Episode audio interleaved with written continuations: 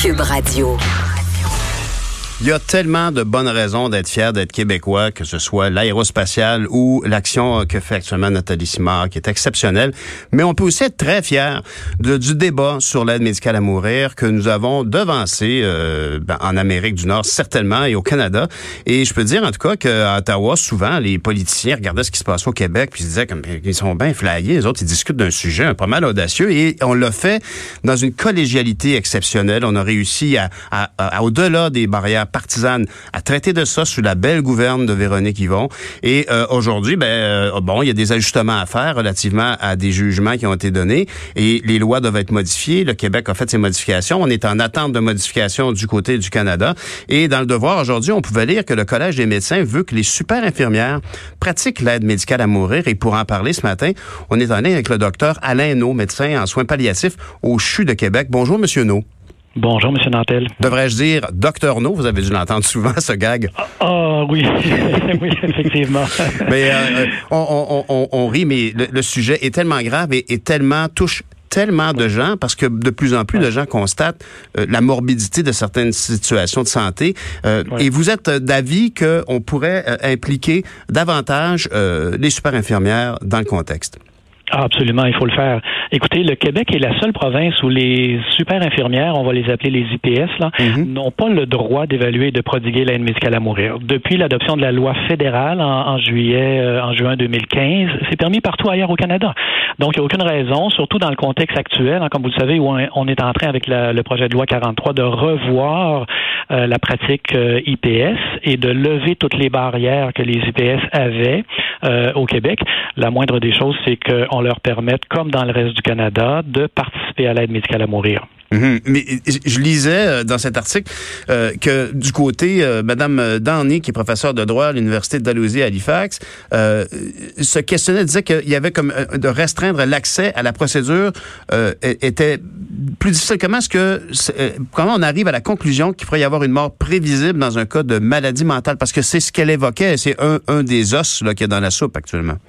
Bon, c'est-à-dire que le, ce qui est rapporté de Maître Darny, qui est une éminente juriste là, qui est très impliquée dans toutes les questions d'aide médicale à mourir depuis plusieurs années, mhm. c'est que dans le projet de loi fédéral qui a été déposé cette semaine, le projet C7, qui vise à modifier le code criminel, on prend la peine d'exclure la maladie mentale euh, dans, comme, comme possibilité de demander l'aide médicale à mourir. Et ce que Maître Darny vient dire, c'est que si on vise de façon très spécifique les gens qui ont des problèmes de santé mentale et qui par ailleurs répondent à tous les autres critères, c'est probablement anticonstitutionnel et ça risque d'être attaqué euh, si c'est adopté tel quel. On est, on est euh, dans une précision là, de libellé de texte, dans la mesure où il ne faudrait pas l'exclure et juste pas le mentionner parce que ça a créé tout un remous de discussion euh, sur le fait que, bon, on évoquait que la maladie mentale, parce que pour beaucoup de gens, un des symptômes commun d'une maladie mentale, c'est entre autres de vouloir mourir, qu'il fallait pas euh, céder le pas. Euh, ça, a dû être sujet à de nombreuses discussions dans le cercle des intervenants dans ce domaine.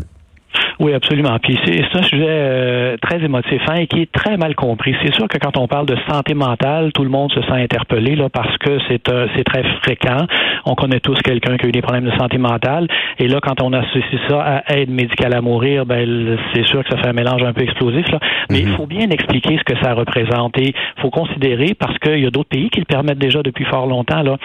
Ce sont des mesures exceptionnelles et la grande, l'immense majorité des gens qui ont des problèmes de santé mentale ne sont pas admissible à l'aide médicale à mourir. Donc, c'est très balisé et euh, le gouvernement ne l'a pas exclu. Ce que le gouvernement nous dit, c'est ben on le met pas dans le projet de loi actuel, mais on, dès cet été, on va entamer les discussions pour éventuellement euh, prendre position sur ce sujet-là.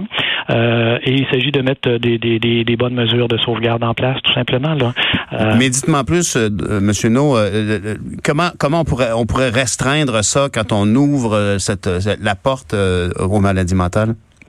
Ben, on peut prendre exemple sur euh, les pays qui le font déjà, comme la Belgique et les pays et les Pays-Bas. C'est-à-dire que on, tous les autres critères demeurent. Hein? C'est pas juste d'avoir une maladie mentale, là, mais c'est d'avoir une maladie grave et incurable. C'est d'avoir un déclin avancé irréversible de ses capacités. C'est d'avoir une aptitude à consentir. Et c'est un élément extrêmement important quand on parle de santé mentale. Si vous êtes en psychose, si vous êtes en dépression euh, majeure aiguë, euh, vous n'êtes pas admissible parce que vous n'êtes pas apte à consentir. Mmh. Euh, aux deux euh, médecins euh, qui doivent donner un avis, on, on doit, à mon avis, ajouter l'opinion d'un psychiatre, expert du domaine. On doit donner une période de temps d'attente pour que le malade manifeste clairement son intention. Donc, ce que je vous dis, c'est que la grande majorité des gens qui ont des de, de, santé mentale ne sont pas admissibles. Mhm. Maintenant, la souffrance, la grande souffrance chez des malades qui ont des problèmes de santé mentale incurables, ça existe aussi. Et euh, il faut pas nier ça. Là. La souffrance, ça, ce n'est pas que physique, ça peut être psychique aussi. Et les gens qui n'ont plus aucune qualité de vie, vous savez, qui sont passés par tous les traitements possibles, par les électrochocs, mhm. euh, qui sont dans un état végétatif, mais qui sont encore aptes à consentir et qui disent ma vie ne fait plus de sens, ben au lieu de les laisser se suicider, comme on voit assez souvent, ouais. euh, c'est ben, l'expression qu'on c'est là, là il y a un galvaudage là parce que vous avez comme cité l'opinion publique se laisser laisser se suicider, c'est là qu'il y, a, la pente glissante. Là. Ben, C'est-à-dire que se suicider parce qu'on est dans un état mental euh, où on n'est pas apte à consentir, c'est une chose, mais euh, choisir euh, concrètement de se suicider parce qu'on n'en peut plus de tolérer cette souffrance-là, ça, ce n'est pas en lien avec la maladie mentale, c'est en lien avec la souffrance. Alors, vous voyez, les nuances sont, sont j'en conviens, là, ténues, là, mais il y a quand même une différence importante. Et dans les pays qui le pratiquent, il faut, faut considérer que les aides médicales à mourir pour cause de santé mentale, là, c'est moins que 0,3% hmm. de toutes les aides médicales à mourir qui sont administrées. Alors, l'aide médicale à mourir est déjà exceptionnelle. Pour les cas de santé mentale, c'est encore plus exceptionnel. Je vous remercie d'avoir amené ce pourcentage-là parce qu'effectivement, on, souvent, on discute d'un sujet puis on, passe beaucoup de temps sur des, des, des, cas marginaux, alors que la vaste majorité euh, bénéficierait certainement de, pouvoir de, bénéficier de ces soins-là J'aimerais justement vous, vous entendre là-dessus parce que concrètement, pour les gens qui nous écoutent, quand on parle d'aide médicale, on a tous, là aujourd'hui, on vit tous le vieillissement de la population euh, et on, a tous des, de nos aînés qui, euh, peu à peu, euh, euh l'état se diminue et, et, et les cas d'Alzheimer qui, qui deviennent de plus en plus mm-hmm. communs. comment est-ce que pour une, une famille qui voit l'état cognitif de, de, de, ses aînés diminuer, comment est-ce qu'on doit entrevoir cette réflexion par rapport à l'aide médicale à mourir? Ben, écoutez, moi, je pense qu'il faut d'abord bien comprendre que l'aide médicale à mourir, ce n'est pas fait pour soulager des proches. Hein? C'est fait pour soulager un malade lui-même qui prend sa décision de façon tout à fait libre et éclairée, sans contrainte, en toute connaissance des alternatives quand il y en a. Donc, c'est une question de souffrance personnelle, de droit à l'autodétermination de l'individu. Et partant de là, ben, les proches, évidemment, peuvent être d'accord ou ne pas être d'accord avec la décision de l'individu, mais ils ont l'obligation de la respecter. Ça, c'est le principe même de l'aide mhm. médicale à mourir qui est enchâssé dans les lois. Donc, c'est une question personnelle. Et il ne s'agit pas de faire la promotion de l'aide médicale à mourir. Hein. Moi, j'en parle beaucoup. Jamais vous m'entendrez dire que c'est la meilleure façon de mourir. Ce n'est mhm. pas à moi de le décider. C'est à chaque individu.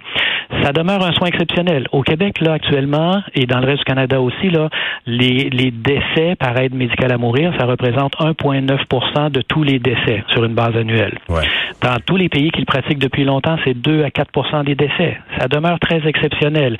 Mais pour les gens qui envisagent cette option, ben, le monde entier est dans cette possibilité-là pour eux d'y avoir recours. Donc, c'est vraiment une question d'autodétermination. Et pour avoir vu de nombreux malades, je peux vous dire que personne qui prend cette décision-là sur un coup de tête. Euh, et c'est le fruit d'une longue réflexion, d'une souffrance continuelle, persistante, à la fois habituellement physique et psychique, qui les habite à chaque seconde. Et pour eux, de recevoir l'aide médicale à mourir, là, ce n'est pas un fardeau, ce n'est pas anxiogène, c'est une délivrance. C'est qu'au lieu de dire, ben, comme on entend depuis longtemps, là, si le bon Dieu peut venir me chercher, là, mm. ben, ces gens-là se disent, enfin, je sais que telle journée, telle heure, je serai délivré de cette souffrance. Alors, c'est vraiment une question personnelle. Et, euh, et, je pense qu'il faut rencontrer un malade qui a fait une demande d'aide médicale à mourir pour bien comprendre ce que ça représente pour eux, l'importance que ça prend là, pour vraiment là, soulager une souffrance qu'ils ne veulent plus tolérer. Dans le cas des maladies d'Alzheimer, bon, le gouvernement provincial a déjà entamé euh, les démarches visant à éventuellement le mettre en place. Il y a une première journée d'un colloque provincial qui a eu lieu le 27 janvier dernier. Le gouvernement fédéral nous dit à partir de cet été, on va réfléchir à la question. Ça demeure encore un choix personnel. C'est une option. Et il y a des gens qui vont dire, ben, écoutez, moi, j'ai appris que j'avais un diagnostic de maladie d'Alzheimer. On sait tous ce que c'est. On sait tous comment ça évolue. On sait tous comment ça se termine. Et il y a des gens qui vont dire, ben, moi, je vais vivre ça jusqu'à la fin. Parfait. Il n'y a pas de bon mhm. et de mauvais choix. Il y en a mhm. d'autres qui vont dire, ben écoutez, moi, à partir du moment où, je vous donne des exemples, à partir du moment où je ne reconnaîtrai plus mes proches depuis au moins six mois, à partir du moment où, par exemple, je serai alité complètement, je serai totalement dépendant des autres pour tous mes soins de base et d'hygiène, ou j'aurai des comportements agressifs envers tout mon entourage, je considérerai que ma vie n'aura plus de dignité rendue à ce moment et je vous permets à l'avance de rendu à cette étape, m'administrer l'aide médicale à mourir. Alors, je pense que c'est dans une perspective d'autodétermination et de choix, de possibilité euh, qu'il faut l'envisager. Et on a tendance parfois à associer l'aide médicale mourir avec le manque de soins et de ressources. Évidemment, c'est pas un ou l'autre, là, c'est un et mhm. l'autre. Il faut que toutes les ressources soient accessibles et disponibles, euh, mais il ne faut pas en, même temps nier euh, la possibilité à certaines personnes de faire un choix de fin de vie qui correspond à leurs propres valeurs et leurs propres convictions. Quand on vous écoute, M. No, on a l'impression que ça, ça tombe sous le sens et que c'est ça aurait toujours dû être comme ça. Comment c'était avant qu'on en parle ouvertement il y a il y a dix ans, disons, vous étiez face à un patient qui était en phase terminale puis qui, qui voulait euh, terminé. Qu'est-ce que vous faisiez? Ben, vous savez, moi, je suis euh, médecin de famille et médecin de soins palliatifs. Ça fait 35 ans que je fais des soins palliatifs. Et hmm. des demandes d'euthanasie, là, ça a toujours existé. Il ne faut pas se mettre la tête dans le sable. Il y en a toujours eu. Euh, et euh, ben, la réponse qu'on était obligé de faire à ce moment-là, c'est de dire, ben, écoutez, la loi l'interdit. Malheureusement, je comprends votre demande, je comprends votre souffrance. J'aimerais bien pouvoir vous accompagner, mais légalement, je ne peux pas le faire parce que c'est interdit par le code criminel. Donc, on discutait avec le malade des autres alternatives. Ceci étant, faut pas non plus se mettre la tête dans le sable. Euh, il y a des actes d'euthanasie qui se sont toujours faits de façon illégale dans les établissements. Euh, je pense qu'il y a personne qui va tomber en bas de sa chaise en, disant ça, mais évidemment, c'était fait de façon détournée parce que ce n'était pas permis. Mhm. Et l'autre chose, c'est que le suicide chez ces grands malades qui n'en pouvaient plus, ben, ça a toujours existé aussi. Hein. Mhm. Donc, tous les cas. et, et on a vu beaucoup de malades aller mourir en Suisse. Euh, depuis de nombreuses années. Donc, dans tous les, tous les cas des, des patients qui ont bénéficié de l'aide médicale à mourir, tous ces gens-là euh, ont, évité ce calvaire que vous venez de nous décrire des années précédentes. Absolument, absolument. Et c'est pour ça qu'on a mis en place l'aide médicale à mourir. C'est pour éviter de laisser tous ces grands malades, parce que nous, sur le terrain, là, on les connaît depuis toujours, ces grands malades-là. On mm. les rencontre, on les accompagne. Mm. Alors, c'est pour éviter de les laisser à eux-mêmes avec leurs souffrances intolérables euh, ou de leur laisser les seuls choix qu'ils avaient, c'était de suicider ou d'aller mourir en Suisse. Il y avait 40 000 Ils étaient prêts à aller mourir loin de, leurs proches. Alors, c'est pour redonner de la dignité, de l'humanité à ces gens-là qui étaient condamnés, pour qui la mort était de toute façon inévitable. C'était pas une question de vivre ou de mourir, là. C'était une question de, ben, de quelle façon est-ce que ça va se passer? Et quand ça va se passer et euh, est-ce que je vais être avec mes proches ou je vais être tout seul euh, dans mon garage à m'intoxiquer au monoxyde de carbone? Docteur Arnaud, euh, en, terminant, euh, j'ouvrais ce, segment d'entrevue avec vous en disant que euh, on avait eu un débat sain au Québec. Est-ce que vous êtes dans, dans, cette situation bien précise, est-ce que vous trouvez que c'est un exemple de, de bon travail des politiciens de façon non partisane dans le bien commun?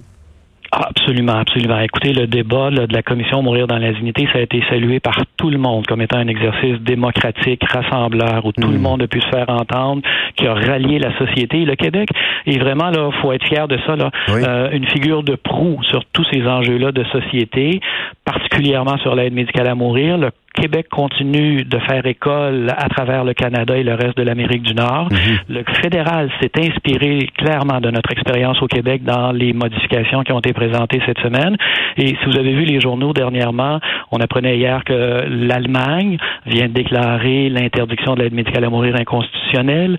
L'Espagne a fait la même chose il n'y a pas longtemps. L'Italie réfléchit à mettre ça en place actuellement. Alors, euh, je pense que le Québec est un exemple, non seulement pour le reste du Canada et l'Amérique du Nord, mais pour le monde entier. Merci, docteur. C'est on, on, peut être fier quand c'est le cas. Puis je vous remercie beaucoup de ce témoignage qui nous a beaucoup éclairé. Alain No, médecin en soins palliatifs au CHU de Québec. On vous revient après la pause à Politiquement Incorrect.